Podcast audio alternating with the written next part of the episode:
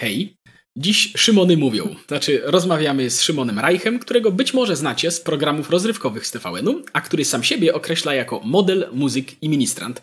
I który, co ciekawe, działa również ostatnio, chyba mogę powiedzieć, ewangelizacyjnie. Także witaj Szymonie. Dzień dobry, cześć. Szymku. witam, witam. I tak się, tak się składa, że mm, planer, który wypuszczasz na, na kanwie w ogóle, czego ta, ten nasz kontakt się rozpoczął i do którego jeszcze wrócimy do szczegółów na pewno, mm, rozpoczyna się od takiego, od zadania bardzo ciekawego pytania. A mianowicie, co byś wybrał? Bycie doskonałym czy bycie szczęśliwym? I czy mógłbyś to rozwinąć i wyjaśnić, o co chodzi w tym pytaniu i jak ty to widzisz? Tak. E, no więc pytanie e, bierze się stąd, że no ja pochodzę z takiego środowiska, e, przynajmniej tego jestem tak rozpoznawalny, można by powiedzieć, medialnego, e, gdzie jest duża presja na tak właściwie wszystkich, e, no nie wiem, wszystkich uczestnikach, wszystkich aktorach, żeby, żeby przedstawiać wers, wers, taką wy, wyidealizowaną wersję siebie, tak? No i z tym po prostu jest często problem, bo um, mamy rzeczywiście takie poczucie, że musimy siebie przedstawić w trochę e, innym świetle, albo przynajmniej lepszym, musimy spełniać pewne oczekiwania i są one często wygórowane i to jest po prostu trudne. E, podobną rzecz zauważyłem również ewangelizując później, że no na przykład, nie wiem, kiedy wstawiałem jakieś zdjęcie, gdzie się modlę, czy coś takiego, no to to było po jakimś czasie już o wiele bardziej klikalne, bo też w programach telewizyjnych, w których występowałem, to tam pokazałem siebie jako ministrant właśnie i wiem, że to przyciągnęło niektórych ludzi do mnie. I miałem takie wrażenie, że ja też muszę być takim e, świętym, takim świętoszkiem, bardziej z obrazka. Taką osobą który... na pokaz bardziej.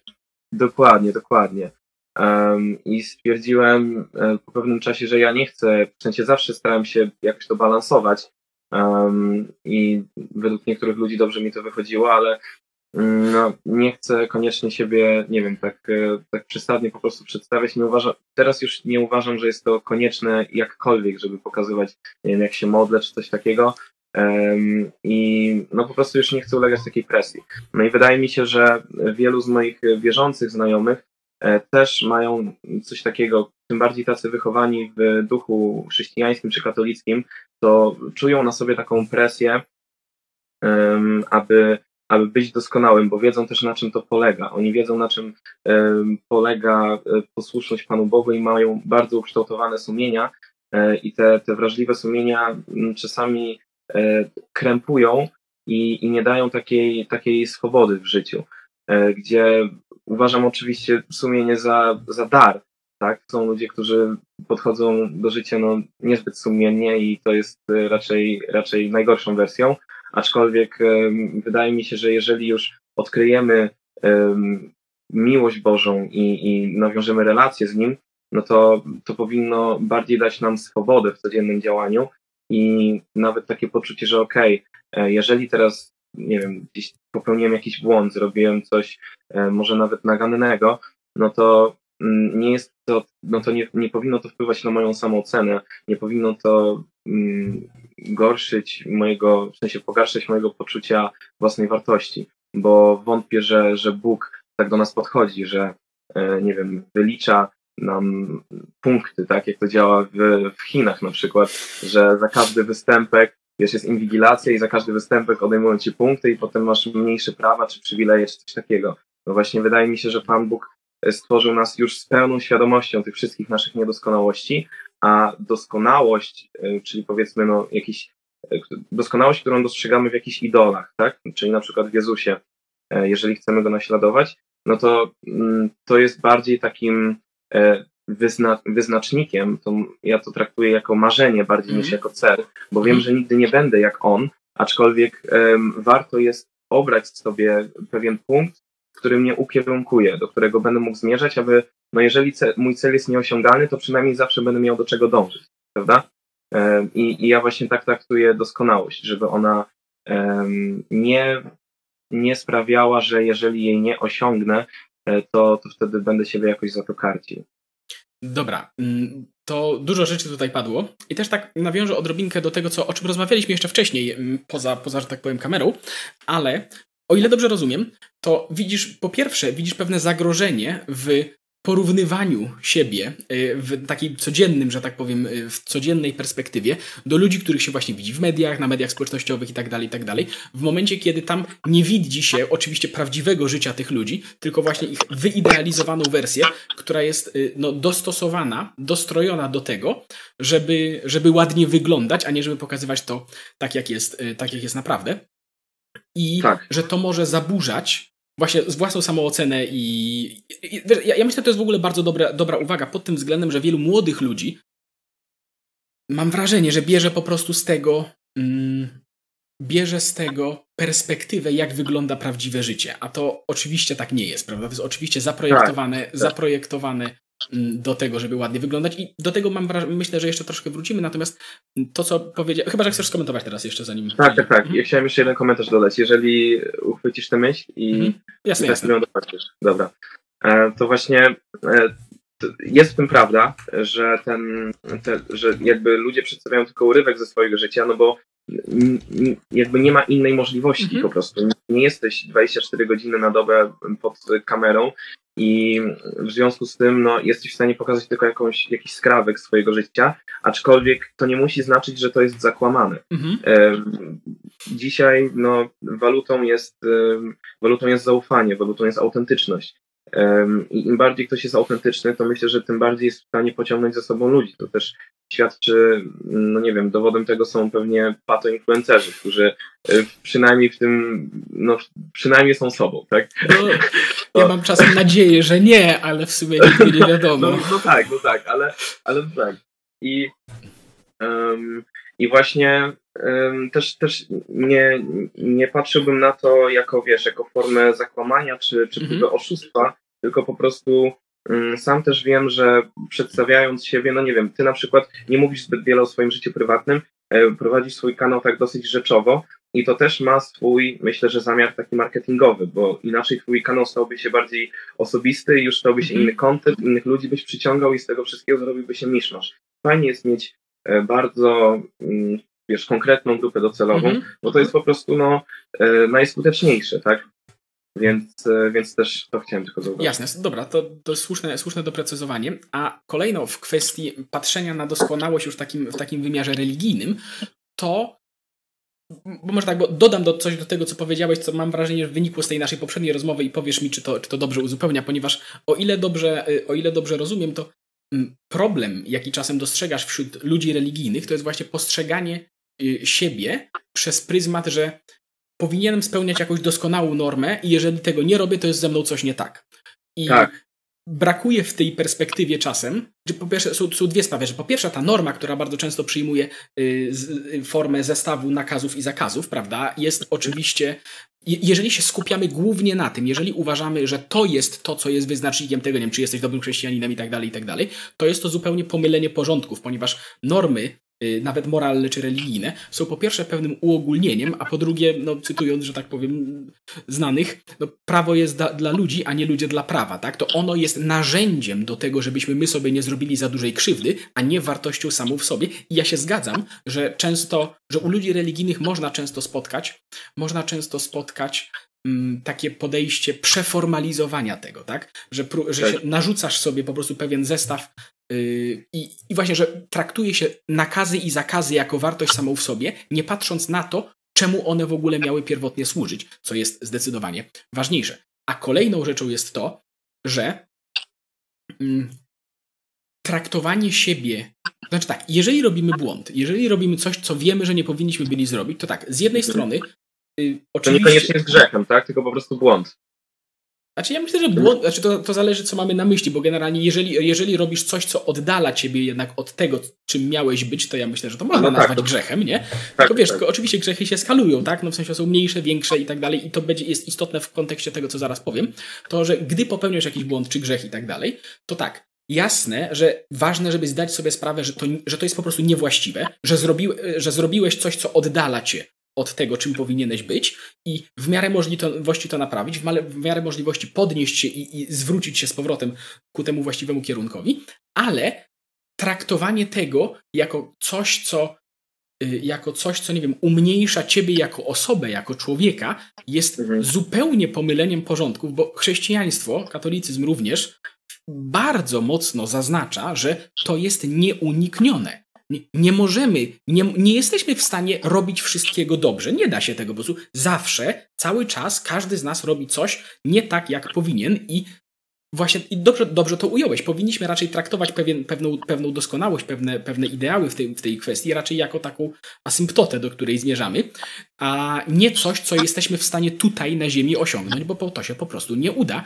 I upadając, należy się oczywiście podnosić, wie, wie, rozumieć, że upadek jest upadkiem i tak dalej, ale mm, traktowanie Właśnie, ponieważ kiedy, kiedy zaczynamy, ja powiedziałbym tak, że kiedy zaczynamy przyjmować taką perspektywę, że jeżeli ja upadam, to to umniejsza mnie jako osobę i dlatego będę się, będę się pilnował i tak dalej. Myślę, że łatwo potem przenieść jest tą perspektywę na innych ludzi i powiedzieć, oni upadają, ja to obserwuję i to umniejsza ich jako osoby i to już tak, tak, wychodzimy tak, w ogóle poza, poza chrześcijańską perspektywę i, i, i, dlatego się zgadzam, że to jest, że to jest, jest pewnego rodzaju zagrożenie. Natomiast powiedz mi, czy dobrze to, dobrze to, to, to, to ująłem? Totalnie, totalnie. Tylko, tylko też masz tak, że um, tyle wątków obejmujesz, że no. już sobie robię notatki, bo tak jak E, no tak, powiedziałeś coś bardzo fajnego, że mm, właśnie o tych upadkach. To jest też tutaj cytat w tym e, moim planerze właśnie e, świętego Jana Marii Vianney, który, który też mówi, że mm, aby być świętym trzeba stracić głowę. Mhm. I w ten sposób jakby chcę po prostu zwrócić uwagę na to, że upadki też często są pewną, nie wiem, pewnym, pewną drogą, E, dla nas do jakiegoś większego oświecenia, do, mhm. do, wiesz, do wzrostu po prostu. Jakby kryzys jest często e, narzędziem do wzrostu i wydaje mi się, że Pan Bóg również się nim posługuje. Jakby kiedyś też tak sobie rozmyślałem, że no mimo wszystko Pan Bóg e, pozwala, jakby mm, dopuszcza zło na tym świecie, mhm. prawda? I to zło ma, jak, ma jakiś wpływ na nas, ono często nas kusi i my często jemu ulegamy, w sensie tym pokusom ulegamy, no ale Pan Bóg jednak e, tego dopuszcza do tego, prawda?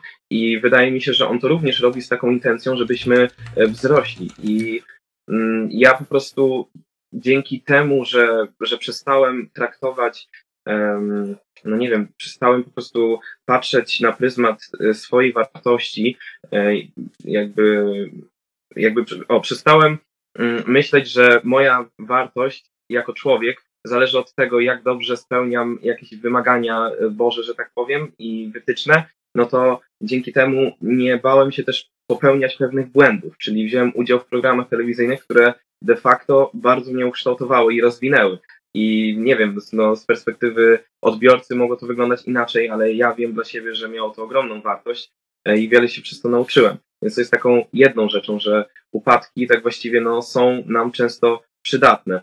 E, nawet mój ksiądz proboszcz powiedział, że e, rzeczą ludzką jest przecież upadać, rzeczą mhm. diabelską jest dopiero tam pozostawać w tych upadkach. Więc my nawet nie jesteśmy chyba powołani do tego, żeby e, nie upadać nigdy. Bo inaczej byśmy nie szli. O to no. też chodzi, nie? Jakby to jest ważne, że jeżeli mamy papieża, który nawołuje nas do tego, aby wstać z kanapy i aby Jezusa, który nam mówi, że nie bój się, jestem z tobą, no to mi się wydaje, że mm, potrzebujemy pewnego rodzaju, nie wiem, oswobodzenia z ryzykiem mm-hmm, w tym mm-hmm, świecie. Tak. Jeśli chcemy głosić Ewangelię, jeśli chcemy być dobrymi ludźmi, to to jest zawsze pewne pójście pod prąd. I mhm. jeżeli nie jesteśmy odważni, jeżeli nie jesteśmy skłonni do ryzykowania, no to wydaje mi się, że zamykamy sobie e, drogi na rozwój swojego potencjału. Po prostu też. Tak, myślę. I... No, e, tak, jeszcze jeden, bo powiedzia- zacytowałeś e, ludzi znanych e, z tym, że nie jesteśmy dla, dla zasad, to ja zacy- zacytuję ciebie generalnie, bo w takim, w takim filmie o, mm, o grzechu pierworodnym, e, to tam mówiłeś, jakby przekazywałeś dosłownie cały clue mojej kolekcji niedoskonałej, tej, tej myśli, że jesteśmy nie do końca tacy, jacy powinniśmy być i mamy pewien wrodzony ubytek moralny. Mhm. No to mega do mnie przemówiło i wtedy jeszcze mm, nawiązanie do świętego Augustyna, nie? że napięcie między dobrą wolą a skłonnością do zła jest taką no, immanentną częścią ludzkiej natury. To, to, to bardzo siadło. To się cieszę. Ja, ja, te, ja, też lubię, kiedy widzę kogoś w internecie, kto mówi coś, co, co, co, co, mi się, co też myślałem, więc to jest taka nasza, nasza naturalna, naturalna cecha również. Ale ponownie, tak. do, myślę, że dobrze to, dobrze to ująłeś, yy, właśnie bo, a propos tego, co powiedziałeś wcześniej, że daje to pewną swobodę do błędów, to chyba miałeś, o ile dobrze rozumiem, to miałeś na myśli raczej to, że wychodzenie pewne, podejmowanie pewnego ryzyka i podejmowanie czegoś, co może jest być może kwestionowalne na pierwszy rzut oka, ostatecznie może właśnie okazać się nie być błędem, ponieważ jest korzystne w dłuższej perspektywie czasu.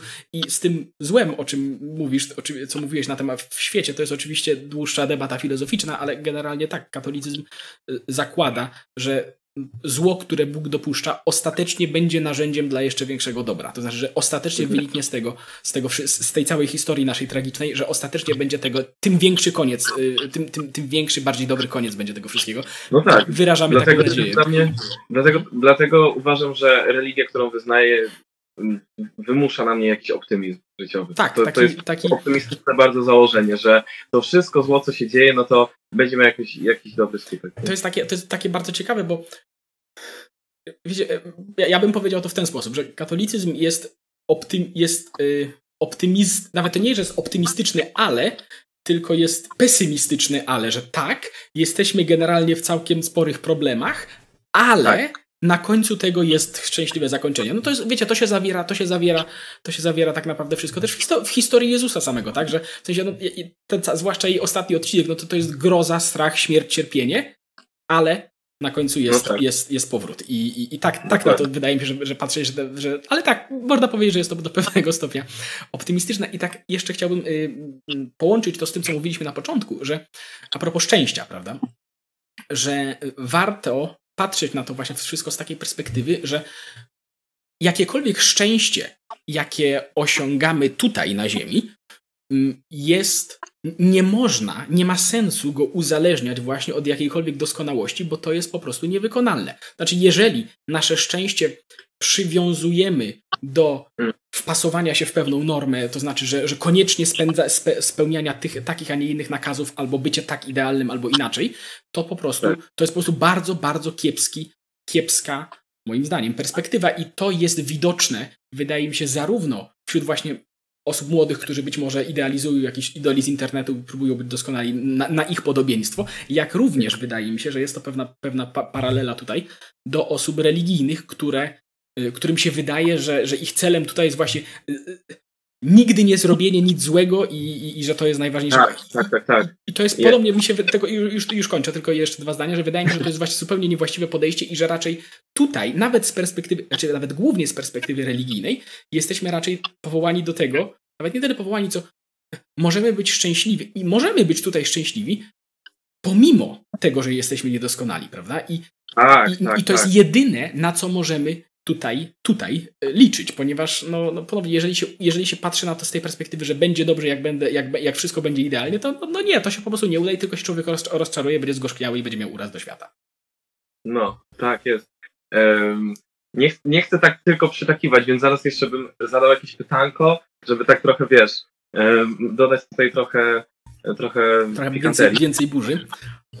tak, bo, no bo cały czas sobie, wiesz, pokazujemy, no ale ale chciałem jeszcze mm, taką jedną rzecz zaznaczyć, że byłem też w środowiskach e, właśnie takich mm, no, ewangelizatorów, którzy się tym zajmują, można by powiedzieć, na co dzień. E, poznałem wielu takich ludzi i mam ogromny szacunek do nich wszystkich. Jakby to jest naprawdę duże poświęcenie i trzeba ogromnych, wiesz, nakładów wiary po prostu w Boga i dobrej relacji, żeby, żeby no, w tym trwać. Ale wiem też, że są ludzie, którzy którzy podchodzą do tego wszystkiego tak dosyć komercyjnie wręcz, mm -hmm. w sensie tak, tak korporacyjnie, mm -hmm. że jesteśmy, jesteśmy w tej wielkiej spółce, um, spółce Królestwo Boże i teraz e, każdy z nas dostaje, każdy z pracowników otrzymuje premię za osobę, którą nawróci.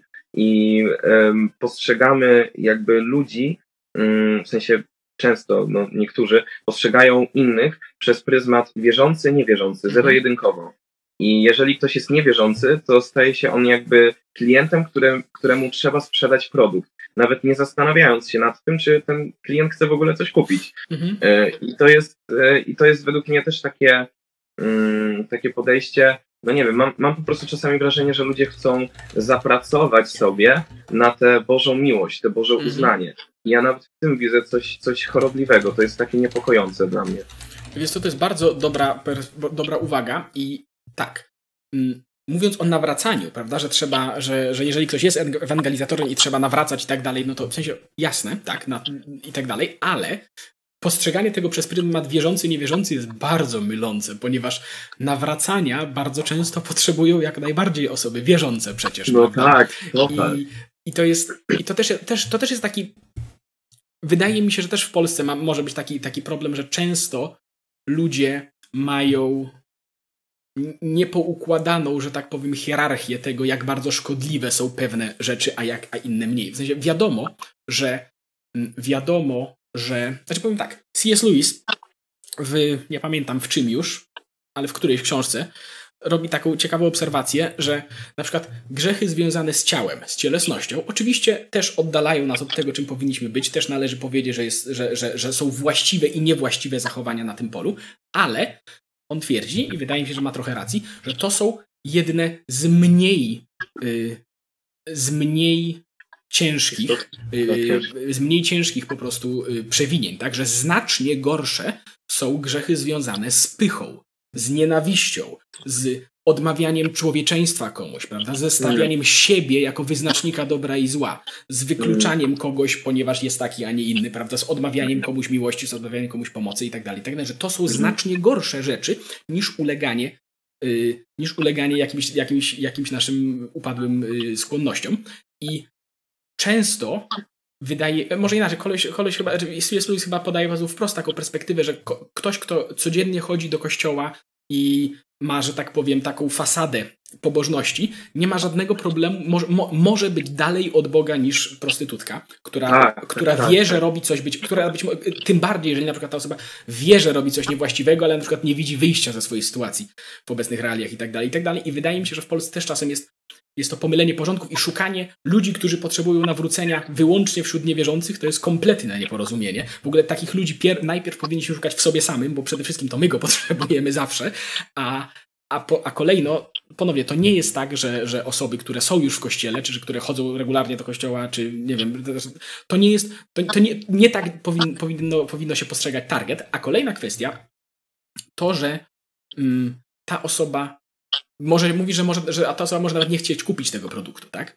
I tu jest dwie sprawy, tak? Ponieważ jeżeli podchodzimy do tego na poważnie, no to zakładamy, że ta osoba tego produktu, nawet jeżeli nie chce kupić, to go potrzebuje, tak? Ponieważ to jest coś, co uczyni jej życie lepszym, po prostu. Natomiast jednocześnie, po pierwsze, nie da się tego wcisnąć im na siłę, to po prostu się nie da, a po drugie, mm, i to jest powiązane też z tym, co mówiłem, że ta, tego, typu forma tego typu forma mm, ewangelizowania też mam wrażenie, że często wygląda tak, że właśnie kładzie się nacisk na zupełnie nie to, co jest właściwe, to znaczy podchodzi się do osób, które są być może spoza kościoła, które wyznają w ogóle niekatolicką hierarchię wartości i tak dalej, i tak mhm. dalej. Podchodzi on, cześć, przynosimy ci dobrą nowinę, oto rzeczy, których nie możesz robić, to są rzeczy, które musisz robić. W sensie, to, jest, to jest w ogóle pomylenie porządków, to znaczy to pewne, pewien zestaw reguł, że tak powiem, który w katolicyzmie jest. Oczywiście on też jest potrzebny, ale on jest nakładany już na mentalność pewną, kiedy już wiesz, że rzeczywiście nie potrafisz ogarnąć swojego życia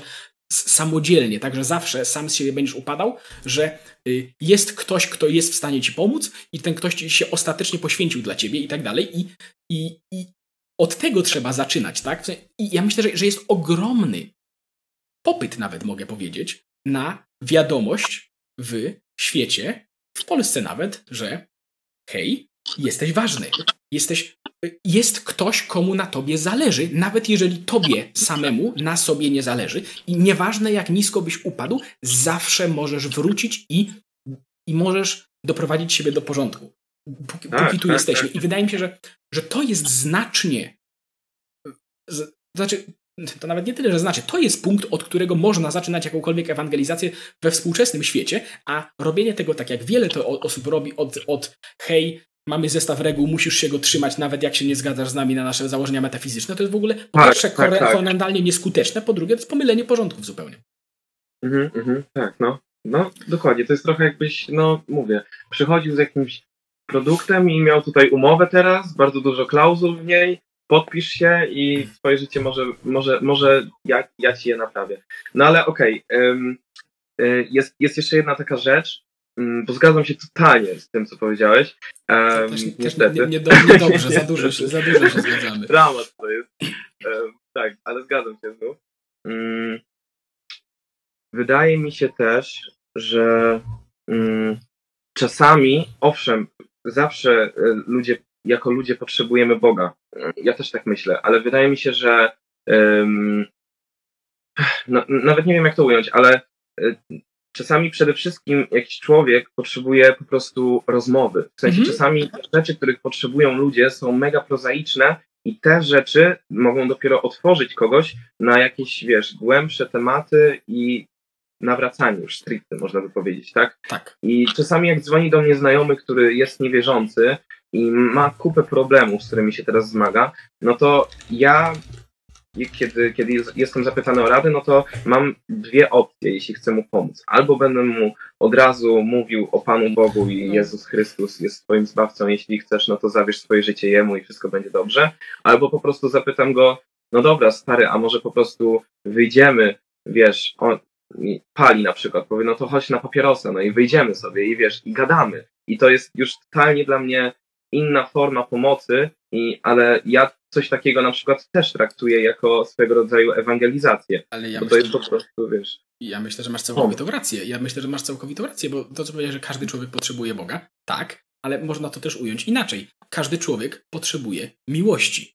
I to jest już, że tak hmm. powiem, bardziej, bardziej bo ja wiem, że niektórzy powiedzą, każdy człowiek potrzebuje Boga, to część, że tak powiem, widzów już się obrza, jak to, że jak to każdy potrzebuje Boga. Nie? Można to ująć inaczej. Każdy, każdy człowiek potrzebuje miłości, a my jednocześnie y, twierdzimy, że ta miłość, której wszyscy potrzebujemy, jest również y, jest również absolutem i osobowym pewnym uniwersalium, z którego wynika cała ta nasza opowieść, tak? To znaczy, że pod tą miłością, którą czujesz do drugiego człowieka i miejmy nadzieję, że do samego siebie, pod tym wszystkim, że to wynika z czegoś, z czegoś, co nas kategorycznie przerasta, co jest osobą, z czym możesz wejść w jakiś kontakt i co życzy tobie jak najlepiej. To nie jest tylko taka relacja między nami, tylko jest w tym wszystkim coś głębszego. Natomiast masz całkowitą rację, że y, e, pomoc ewangelizacyjna absolutnie nie musi polegać na mówieniu, oso- mówieniu komuś, że zaraz cię tutaj, czy, czy słyszał pan o Jezusie, prawda, i tak dalej, i tak dalej.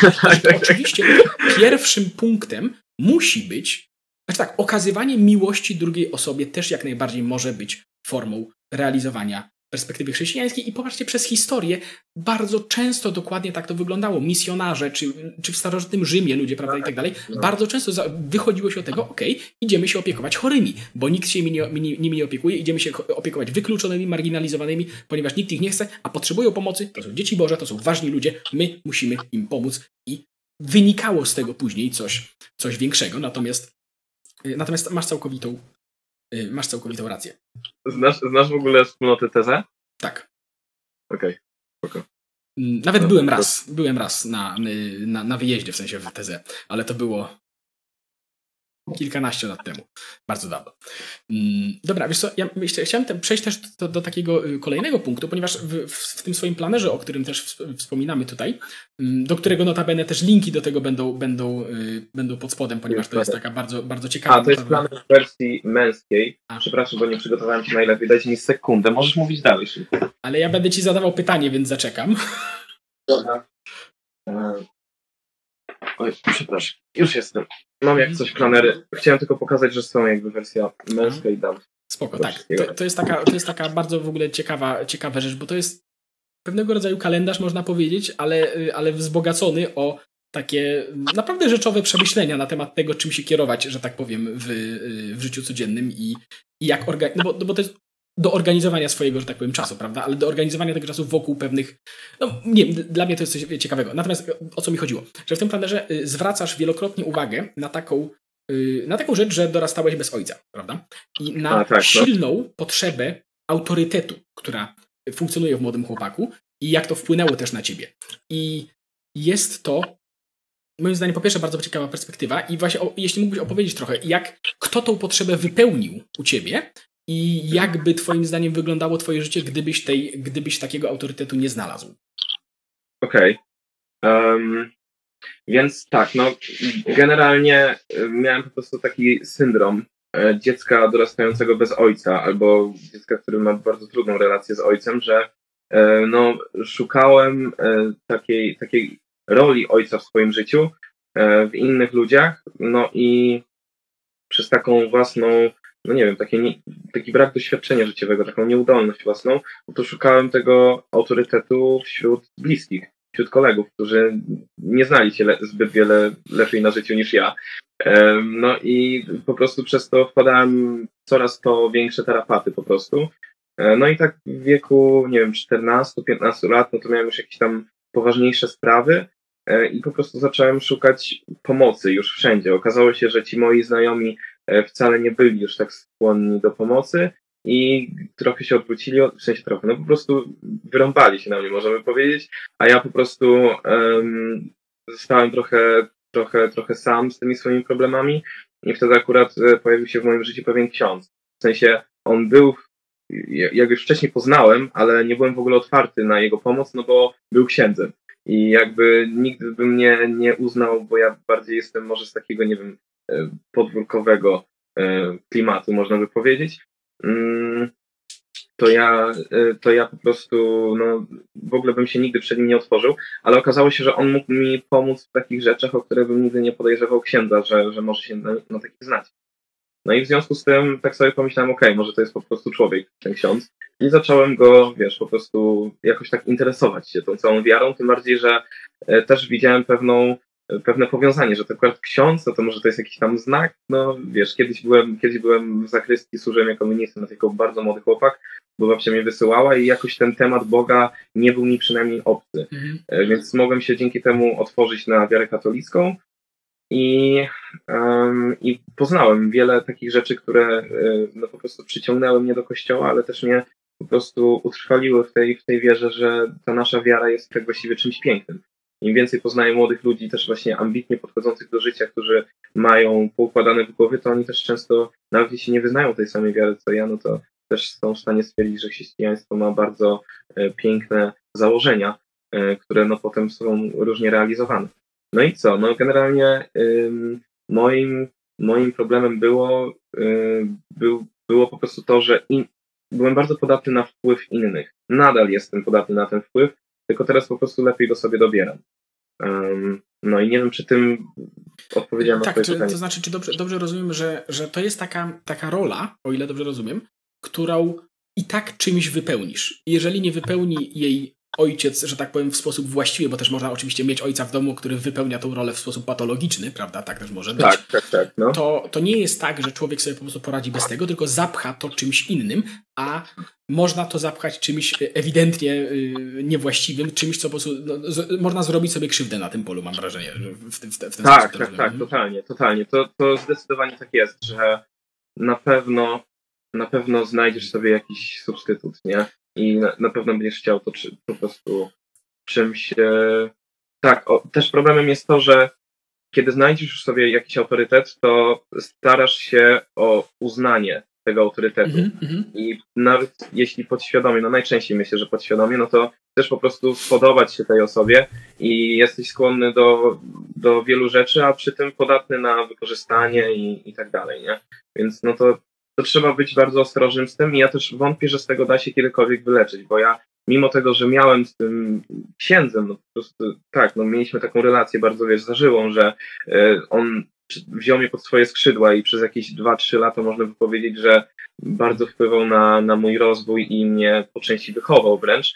E, stał się, czyli takim trochę moim ojcem, to to ja, to ja mimo wszystko nie czuję, że się w pełni z tego wyleczyłem. Mhm. Uważam, że każdy mężczyzna w pewnym wieku sam się sobie trochę staje ojcem, e, ale, ale jednak mam coś takiego, widzę to, że, że, że nadal, nie wiem, jestem podatny na coś takiego, nie? że widzę jakiegoś e, samca dominującego, że tak powiem, i po prostu z jakiegoś powodu chcę, że chcę zapracować sobie na jego uznanie. I to też jest właśnie no, nieustanną pracą, nie? Bo, bo nie jest to chyba. To jest taka, taka, taka, być może, o ile dobrze rozumiem, niewypełniona potrzeba akceptacji jakaś, mhm. gdzieś, która, która po prostu zostaje w człowieku, nawet jeżeli tak, tak, to, tak. Jest, to jest. Tak.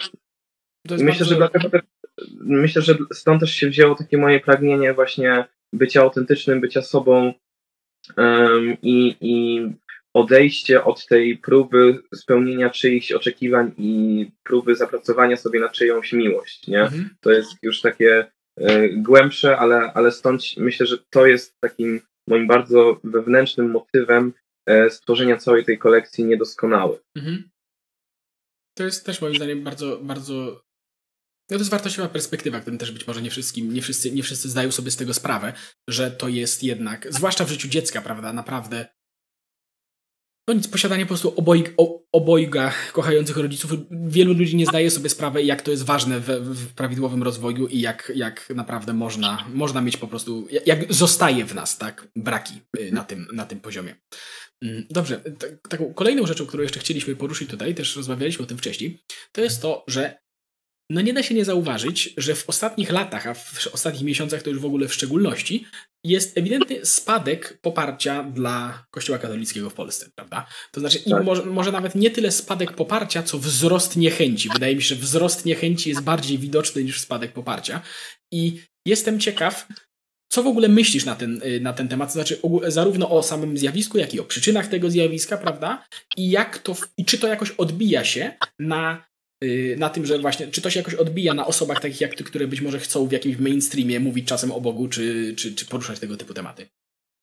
Tak, totalnie, bo um, wiara w Boga jest dzisiaj kojarzona głównie z kościołem katolickim i, i z religią po prostu, e, w sensie w Polsce, tak? No tak, tak, tak. No i, no i e, no, rzutuje to na nas dlatego, że, no nie wiem, chociażby podczas strajku kobiet no to mm, duża fala nienawiści była wobec katolików, którzy uważam, że nie, no nie wiem, że, że nie wszyscy, po pierwsze nie wszyscy katolicy poparliby, nie wiem, tam decyzję e, jurysdykcji, e, a, a z drugiej strony, no, no nie wiem, no po prostu e, jesteśmy wszyscy wrzucani do jednego worka przez e, ludzi, którzy nas nie znają, tak? Przez, mhm. że tak powiem, mm, opozycję. E, I to jest według mnie problem, no bo Kościół jest jak całe społeczeństwo po prostu różnorodne i Kościół jest według mnie zawsze odzwierciedleniem e, no, całego społeczeństwa. Jeżeli mamy w społeczeństwie e, pedofilów, no to w kościele też się znajdą pedofile. Jeżeli w kościele są super ludzie, no to w sensie w społeczeństwie, no to tak samo i w kościele. To jest po prostu pula osób, w których każdy może być potencjalnym, nie wiem, super człowiekiem, ale też przestępcą po prostu, mhm. nie? I, I no tak to niestety jest. Y, Kościół, Kościół nie jest absolutnie nieskazitelny i bardzo często uważam, że um, autorytety Kościoła um, jakby psują, psują ludziom, którym zależy na Kościele. E, powiedzmy, nie wiem, tak jak nagrałeś film, teraz opublikowałeś o e, księdzu Rydzyku, nie? No to ja co prawda nie zagłębiałem się jeszcze za bardzo w te sprawy, też nie widziałem tego filmu, przepraszam. Wybaczcie. Jeszcze. Jeszcze oczywiście dodaję, żeby nie było, że. No ale nic. E, po prostu czasami jestem zły na to, że, że ja staram się przedstawić e, ludziom Kościół z lepszej perspektywy i jakby zapraszam do tego kościoła, ale są autorytety, które sprawiają, że mm, nie mogę, że, że nie czuję się swobodnie z tym, żeby zapraszać ludzi do kościoła ogółem, mhm. tylko muszę zawsze wskazywać, ale jak coś, to to przyjdź do tego kościoła, przyjdź do tego kościoła. I ja też jestem absolutnie wybredny, e, jeśli chodzi o, o, o dobieranie sobie właśnie, wiesz, kościołów, do których chodzę, no bo uważam, że, że nie każdy jest, jest po prostu w moim klimacie. No nie, nie chcę powiedzieć właściwy lub nie, no bo po prostu coś, co nie jest dla mnie, może, może być właściwe dla kogoś innego, ale mm, no ale po prostu no czasami jest mi, jest mi przykro, nie? Po prostu. I, i, I, nie wiem też do końca, co z tym zrobić, ale jak tak piszę z, z księżmi albo z innymi ludźmi zaangażowanymi w kościół, no to słyszę, że, że mają podobnie, że po prostu są czasami zażenowani i, i, i boli ich to, jak to wygląda. I nie wiem w sumie, do czego to zmierza. E, wyszła ostatnio książka um, z udziałem Piotra Żyłki i wielu innych ewangelizatorów, e, jako, jako głos Kościoła i, i to bardziej oddolny głos, mhm. czyli głos ludu Kościoła, no bo to też trzeba zaznaczyć, że kościołem nie są duchowni tylko i wyłącznie, tylko większość kościoła to są po prostu wierzący świeccy. I, i nie wiem, ja, ja, w tym, ja w tym wyczułem taki, taką namiastkę demokratyzacji kościoła, że jakby jest trochę więcej udziału wiesz, tej, tej oddolnej mhm. społeczności w kształtowaniu no, życia, życia kościoła i no, tak, tak, tak to po prostu wyczułem e, i to jest bardzo ciekawa, ciekawa dla mnie rzecz. Więc tak, do, do tego mam szereg pytań, bo tak, y, po pierwsze, to co mówiłeś, że się wrzuca wszystkich do jednego worka i tak, ale to jest też związane, wydaje mi się, nawet również z hierarchami niektórymi, którzy, że tak powiem, no też, też miewałem materiały na ten temat, że dzieje się, co się dzieje, ale wydaje mi się, że także jest to powiązane bardzo silnie z partią naszą obecną, kochaną, rządzącą. I nie musimy, nie musimy wchodzić w szczegóły, w szczegóły polityki i tak dalej, ale y, fakty są takie, że no mamy już takie sytuacje, że to, co robi obecny rząd, potrafi rzutować na katolików, co, co jest w ogóle abstrakcją, bo przecież no, naprawdę bardzo, bardzo, bardzo wielu katolików naprawdę nie ma żadnych, że tak powiem, przyjaznych stosunków z tym, co się, z tym, co się obecnie, obecnie tutaj odbywa. I no. to, jest taki, to jest taki sojusz, bym powiedział, to ponownie pewnej części polityki z pewnymi elementami w kościele, który być może partii wychodzi bardzo pozytywnie, ponieważ oni zyskują poparcie i tak dalej, i tak dalej, ale kościołowi wychodzi kompletnie na minus po prostu i być może, no tak. bo to jest taka pokusa, mam wrażenie, w niektórych ludziach, że a, że to są ludzie na, na, na podstawie administracyjnej, rządowej, to jak my się z nimi będziemy dobrze dogadywać, to to pomoże kościołowi. Otóż nie. W sensie to po prostu nie działa i wydaje mi się, że mamy już do, do, całkowite po prostu powody, by, by by porzucić wszelką nadzieję, że, że, że, tego typu, że tego typu sojusze się dobrze kończą dla Kościoła. Także wydaje mi się, że trzeba też o tym, o tym po prostu mówić. Yy, że, że to po prostu jest, to jest po prostu nieopłacalne z perspektywy czysto społecznej. Kolejna kwestia, to co powiedziałeś o tym, że w kościele są oczywiście również i przestępcy, i super ludzie, i tak dalej, i tak dalej. Jasne, ale dużo ludzi zwróci uwagę w tej perspektywie, bo też poruszyła się, poruszyła się kwestia y, molestowania, prawda, i tak dalej, tam zwróciłeś uwagę na to, że oczywiście, że część ludzi oczywiście nie ma, nie ma, nie ma tyle problem w związku z tym, że w kościele się zdarzają przypadki osób yy, takich, a nie innych, tylko co się z tym robi, prawda? A to jest już trochę osobny temat, nie? Bo można tak, oczywiście, tak, tak, można oczywiście, jest, że problem, problemem jest nie tyle to, że istnieją przypadki takich osób, tylko że no, wiemy, że są i były, znaczy były przynajmniej problemy z radzeniem sobie z tego typu zjawiskami. Tak, I tak, tak, no. To się wiąże z tym, co, z tym, co yy, zaraz powiem, ponieważ też jest, bo też było pytanie, ja też powiedziałeś o takim oddolnym głosie i takiej demokratyzacji Kościoła, który, który bo też powiedziałeś, że nie bardzo wiesz, co z tym robić. Mi się wydaje, że na takim dobrym pierwszym krokiem, bo oczywiście to nie jest wszystko, tak? To nie jest wszystko, ale też ludzie, różni, różni ludzie mają, że tak powiem, różne możliwości mm, reagowania na tego typu rzeczy, ale mm, wszystko się zaczyna od mówienia o, o czymś, tak? To znaczy, jeżeli widzimy jakieś problemy w kościele, to sami będąc ludźmi kościoła, myślę, że mamy, że tak powiem, obowiązek wypowiadać y, wypowiadać niezadowolenie, jeżeli coś nie działa tak, jak powinno. Tak? I nie mówię to o jakimś pustym krytykanstwie czy coś takiego, tylko jeżeli widzimy, jeżeli widzimy, że rzeczywiście są jakieś problemy i nie są rozwiązywane tak, jak, powinno, tak, jak powinny być rozwiązywane, to po prostu wydaje mi się, że warto, warto zająć jakieś stanowisko w tym temacie. I to samo jest w kwestii, to samo jest w kwestii. Mm, ja mam taką cichą nadzieję. Nie wiem, czy to się stanie, ale no zobaczymy w najbliższych latach, tak? Że Dobrze by było, gdyby ten środek ciężkości patrzenia na Kościół w Polsce przeniósł się z hierarchów episkopatu, ojca ryzyka i tak dalej, raczej na szersze głosy, zarówno świeckie, jak i duchowne, ale jednak tego typu oddolne, ponieważ podobnie, episkopat, hierarchia i tak dalej, to są wszystko rzeczy potrzebne same w sobie i to jest struktura organizacyjna, bez której nie da się obyć i możemy narzekać na, na pewne rzeczy, jak to funkcjonuje, tak, a jak tak, nie, ale to nie no, jest... Tak, to nie ale jest... tak zawsze stanie jakaś inna struktura. Zawsze tak, będzie tak, tak, tak. To nie, to nie chodzi o to, żeby tej struktury nie było, czy coś takiego, tylko żeby po prostu ta struktura naprawiła swoje problemy i, i właśnie o to chodzi. Ale mam nadzieję po prostu, że uda się. Nie, nie wiem, czy to się uda, ale dobrze by było, gdyby udało się po prostu przenieść ten środek ciężkości na po prostu. Myślę, że, myślę, że ta demokratyzacja, tak jak powiedziałeś, to jest tak naprawdę dobra perspektywa, ponieważ to jest oczywiście taka perspektywa posoborowa i ja wiem, ja już słyszę traców piszących komentarze w tym momencie i ja wiem, będziemy się o to kłócić. Mam, mam też jakąś rozmowę w dłuższej perspektywie zaplanowaną na ten temat z tradycjonalistą, ale, ale, ale wydaje... Jeszcze raz? Czekam. Czekam. No, no, no, dobrze. Ale wydaje mi się, że może to być mm, próba, dobra, dobra próba na odpowiedź na tego, typu, na tego typu problem, ponieważ tak jak mówię, z obecnym modelem funkcjonowania, jak widać, są problemy. Więc, y, ale, to, ale żeby to działało, mm, no to wszelkie tego typu inicjatywy, tego, o których powiedziałeś, właśnie jakichś oddolnych, nawet wypowiedzi, tak, mm, y, są mile widziane. I to nie muszą być oczywiście od razu publikacje publicystów, że tak powiem, oddolnych, to mogą być głosy zwykłych ludzi na mediach społecznościowych, czy w rozmowach zwykłych i tak dalej, i tak dalej. To znaczy, jeśli znaczy, warto przypominać, że głos Kościoła to nie jest tylko głos hierarchów, głos określonych ludzi, którzy się wiążą z polityką, tylko to jest głos członków Kościoła i zwykłych ludzi i każdy człowiek w Kościele ma prawo do tego głosu i jeżeli uważa coś na jakiś temat, to powinien to moim zdaniem wyrazić i nie powinien się bać tego wyrazić, nawet jeżeli jest w tym jakaś y, krytyka tego, co się dzieje obecnie, tylko dla jasności zaznaczam, to nie ma być puste krytykanstwo czy coś takiego, że nie wiem, to znaczy Zachęcam oczywiście do podchodzenia do tego w sposób rzeczowy tak, i merytoryczny, a nie wyrażania pustych emocji, prawda? No, mam nadzieję, że wiadomo, co mam tutaj na myśli. Natomiast, natomiast tak, wydaje mi się, że dobrze byłoby, gdyby, gdyby, ten, gdyby ten głos się podniósł po prostu coraz. coraz tak, tak, tak. W ogóle um, też, żeby. Um, mi się wydaje, że ważne jest, żebyśmy nie tylko mówili jakby o kościele, zabierając głos, tylko w ogóle wewnątrz kościoła, nie? I mm.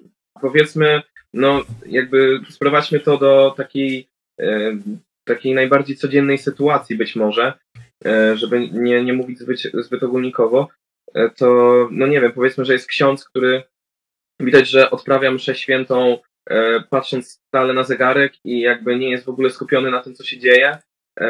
I przeżyłem coś takiego raz i byłem wtedy z dzieciakami, taką, taką moją znajomą rodzinką na mszy i właśnie widziałem, że one były, one bardzo chciały przyjść do kościoła, były jed... Przepraszam, ktoś do mnie zadzwonił. E, mhm. Były jedynymi, e, w sensie e, prawie jedynymi dziećmi w tym kościele i wiem, że chciały tam bardzo pójść, a potem po prostu były smutne przez całą mszę świętą, bo widziały brak zaangażowania ze strony prowadzącego. No i no i przez całą mszę czułem takie takie, takie wezwanie po prostu, żeby podejść do tego księdza i do niego zagadać. Ale speniałem i wyszedłem z tego kościoła, nie zrobiłem tego, ale zapytałem te dzieci, co myślicie o tej mszy, a one, że no tak jest tutaj zawsze. I stwierdziłem, nie, no dobra, no to muszę wrócić. Wróciłem i po prostu pogadałem z tym księdzem i wiesz, z takim pełnym szacunkiem i po prostu, żeby zapytać, żeby dowiedzieć mhm. się, dlaczego to akurat tak wygląda. I okazuje się, że ten ksiądz e, miał wrażenie o swoich wszystkich e, parafianach, że właśnie to oni nie mają czasu, że to oni chcieliby szybciej wyjść i on to robi ze względu na nich. I tak sobie pomyślałem, kurczę, gdyby oni tylko porozmawiali ze sobą, to wiesz, o ile bogatsze mogłoby wyglądać ich życie na parafii, nie? Więc, mhm. więc właśnie o to chodzi, żeby podejmować ryzyko, żebyśmy byli odważni chyba jako, jako chrześcijanie i żebyśmy no, no po prostu się nie bali czasami rozmawiać przede wszystkim ze sobą, nie? Nawzajem. To by było super według mnie, żeby tak wspólnie kreować nasze życie w kościele, jak już w nim jesteśmy. Jasne, to też jest moim zdaniem dobra perspektywa, bo o ile oczywiście, no to jest taka. Oczywiście nie każdy problem da się załatwić rozmową, to nie jest takie piękne, ale wiele no. problemów da się tak załatwić. I wydaje mi się, że to jest właśnie to, co pokazujesz teraz, to jest właśnie dobry, dobry, dobry tego przykład, że po pierwsze, no po prostu dialog jest potrzebny, bo niektórzy mogą wychodzić z zupełnie różnych założeń początkowych, a kolejna kwestia jest taka, że też dobrze pokazuje, że takie problemy się załatwia tylko, można załatwić tylko w sposób właśnie niekonfrontacyjny, tak? To znaczy z pytaniem, tak? Czy, czy coś się dzieje, czy można by inaczej, czy coś inaczej. To jest konfrontacja. Ale, jest ale, ale wiesz, ale, znaczy, tak, ale mógłbyś, wiesz, ale mógłbyś podejść równie dobrze i powiedzieć, co sobie ksiądz myśli, nie? A, tak, I, tak, tak wiesz, no I on by od razu wpadł w defensywę i nawet, wiesz, tak. i nawet jeżeli rzeczywiście, wiesz, no okazuje się, że dotarłeś do niego na takiej zasadzie, że no, jemu się wydawało co innego i zakładam, być może rzeczywiście jakaś poprawa z tego wynikła, ale gdyby, gdyby się zaczęło od tego inaczej, to pomimo, iż on zasadniczo, wiesz, mógłby dostrzec jakiś swój punkt widzenia, to przecież wpadłby w defensywę, poczułby, że jest atakowany i musi się bronić, prawda? Bo to też tak jest, prawda? Kiedy podchodzisz do kogoś, to zależy, wiecie, bo może ktoś, jeżeli chcesz zmienić czyjeś zdanie autentycznie, to podchodzenie do niego z konfrontacją, nawet jeżeli się nie zgadzasz, jest po prostu słabym narzędziem do tego. Jeżeli chcesz zmienić czyjeś zdanie, to ta osoba nie może postrzegać cię jako wroga, bo nikt nigdy nie da, no jeżeli, jeżeli ktoś postrzega, że ktoś jest swoim wrogiem, no to przecież nie zmienisz się tak, jak on chce. To po prostu nie no tak. działa. Nie? No tak. I, i, I wydaje mi się, że warto, warto o tym wszystkim po prostu pamiętać. Dobra, Dobra. Mogę jeszcze, mm? mogę jeszcze, bo mało powiedziałem o planerze i może, może są ludzie, którzy się zastanawiają, więc ewentualnie coś powiem, o ile ktoś jeszcze ma, wiesz, miejsce w głowie po, po tych wszystkich rozkminach. Więc e, tak, Niedoskonały planer to jest tak właściwie mm, kalendarz y, wraz z takim wbudowanym, tak jak Szymon ładnie powiedział, y, jest on wzbogacony o, o treści, które mają pomóc w rozwoju osobistym. Czyli jest to też takie narzędzie do rozwoju osobistego. Ksiądz mi mówi, że samorozwój coś takiego nie istnieje, samemu można sobie w nosie podubać. E, więc to jest rozwój też trochę taki duchowy mm, z Bogiem. Jest tutaj coś takiego jak autodiagnoza na samym początku, żeby sprawdzić sobie, jacy e, zadowoleni jesteśmy z różnych obszarów naszego życia. Zaraz po tym mamy moje postępy. I to jest taka karta, e, w której możemy tak właściwie e, odznaczać sobie przerobione treści, a te treści z kolei, no jest ich sporo. Jakby co 2-3 dni pojawiają się jakieś takie inspirujące, motywujące myśli. Jest na przykład coś o tym, mm, co my mówiliśmy, Szymonie, że marzenia nie są tylko po to, aby je spełniać na przykład. Mhm. No jest tutaj napisane, że możliwe, że boisz się marzeń, bo martwisz się, że ich nie zrealizujesz. Pamiętaj, że nie mówisz. Możesz mieć pragnienie, które nigdy się nie spełni. Takie są zasady gry. Potraktuj marzenia nie jako przymus, lecz raczej jako kompas. Zdecyduj sam, czy chcesz być graczem, który się cieszy z samego faktu, że gra, czy chcesz być takim, który musi wygrać za wszelką cenę. Pamiętaj, że o wiele przyjemniej się chodzi, gdy droga staje się celem. I to są takie, wiesz, krótkie myśli mhm. co jakiś czas. Um, I one wszystkie są zawsze, um, podlegają zawsze pod pewien temat. I temat zmienia się co dwa tygodnie, tak właściwie, bo to jest kalendarz nadal. E, I te, te, te, tematy narzucają tak zwane rozkminy. Mhm. I te rozkminy to są dłuższe teksty, których teraz no, nie będę czytał, ale mm, one są takie bardziej już światopoglądowe i odpowiadają, w sensie odpowiadają. W nich jako autor szukam odpowiedzi na pytania typu nie jestem, e, nie wiem, jak wyglądałby świat bez cierpienia, skoro Bóg jest dobry, skąd na świecie tyle zła? Albo na przykład rozważam mit e, taki, gdzie ktoś twierdzi, że nie jest pesymistą, jest realistą. Albo na przykład, nie wiem, e, konfrontuję takie, takie zapytanie, mm, które często niewierzący mi zadają, żeby mnie zagiąć. Na przykład, gdyby niebo nie istniało, co gdybym się obudził po śmierci i by się okazało, że, że po tej śmierci nie ma nic. Byś się no nie obudziłbyś to, się chyba wtedy. No to bym się nie obudził, tak? No. Wtedy, wtedy no by tak. się nie okazało. No, żeby się okazało. No i co? No i to jest kalendarz. Jest on bardzo ładny, jest on bardzo fajny, pomaga, pomaga w, w kształtowaniu, w sensie w organizacji dnia i po prostu polecam to wszystkim i bardzo, bardzo bym się ucieszył, wszystkich użytkowników, żeby e, dali mi też e, feedback. Bardzo chciałbym wiedzieć, bo to jest taki, taki mój totalnie autorski twór. Stworzyliśmy coś z wydawnictwem RTCK, co nawet nie wiedzieliśmy jak nazwać, bo po prostu to było takie bardzo, wiecie, indywidualne i nie wiem, czy jest dużo takich narzędzi, ale ale mam nadzieję, że po prostu doprowadzi do rzeczywistego rozwoju w czyimś życiu. No, też miejmy nadzieję, że w ogóle sama, sama idea tego takiego kalendarza i prowadzenia czegoś takiego i organizowania sobie jakichś, jest, jeżeli ktoś ma, że tak powiem, więcej zajęć, to jest nieuniknione też. No, nie, nie da się nie mieć kalendarza od pewnego, od pewnego momentu, także, także jest to też ciekawego coś. Dobra, mm, Szymonie, to, to wielkie dzięki w takim razie też z mojej strony. Oczywiście linki do wszystkiego, o czym, o czym mówiliśmy, będą w opisie, znaczy zarówno do planera, jak i do, twojej, y, do, twojej, y, do twojego profilu na Instagramie i na YouTubie, gdzie też można posłuchać twojej muzyki o czym tak, wspominałeś. Tak, także, także do tego wszystkiego będą linki. Zapraszamy, zapraszamy do zapoznania się. No i cóż, no i z mojej strony bardzo dziękuję za naprawdę ciekawą rozmowę. Zapraszam do komentowania. Ja zapraszam do komentowania, co myślicie, czy się zgadzacie, czy się nie zgadzacie, czy kompletnie się kompletnie nie trafiliśmy z Może ktoś by się nie, zga nie zgodził. Właśnie, za, właśnie, jak myśmy się tu zgadzali, to chociaż wy się nie zgadzajcie z nami, bo coś, ktoś, ktoś musi. Dobra, no i, no, i, no i z mojej strony bardzo dziękuję i mam nadzieję, że do usłyszenia.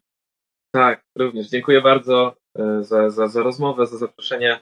Bardzo mi miło. Może kiedyś jeszcze pogadamy tak, żeby się nie zgodzić. Zobaczymy.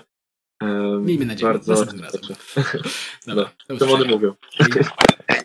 Dzięki za uwagę, a jeżeli jesteście zainteresowani dodatkowym fragmentem, w którym Szymon mówi, co myśli na temat y, udziału w TVN-owskich programach rozrywkowych, w których, tak jak mówiliśmy wcześniej, miał okazję uczestniczyć, czy tego typu programy mogą być rzeczywiście korzystne w jakiś sposób i czy można wynieść z nich coś wartościowego, to zapraszam na specjalną grupę wyłącznie dla patronów, gdzie poza dodatkowymi materiałami można znaleźć także przedpremierowe informacje o nowych odcinkach oraz streamy wyłącznie dla patronów. Do usłyszenia. Hej! Jeśli chcesz być informowany o kolejnych odcinkach, to kliknij dzwoneczek powiadomienia, żeby żadnego nie przegapić. A jeśli chciałbyś pomóc w tworzeniu takich filmów, to zapraszam do wsparcia nas na Patronite. Do usłyszenia.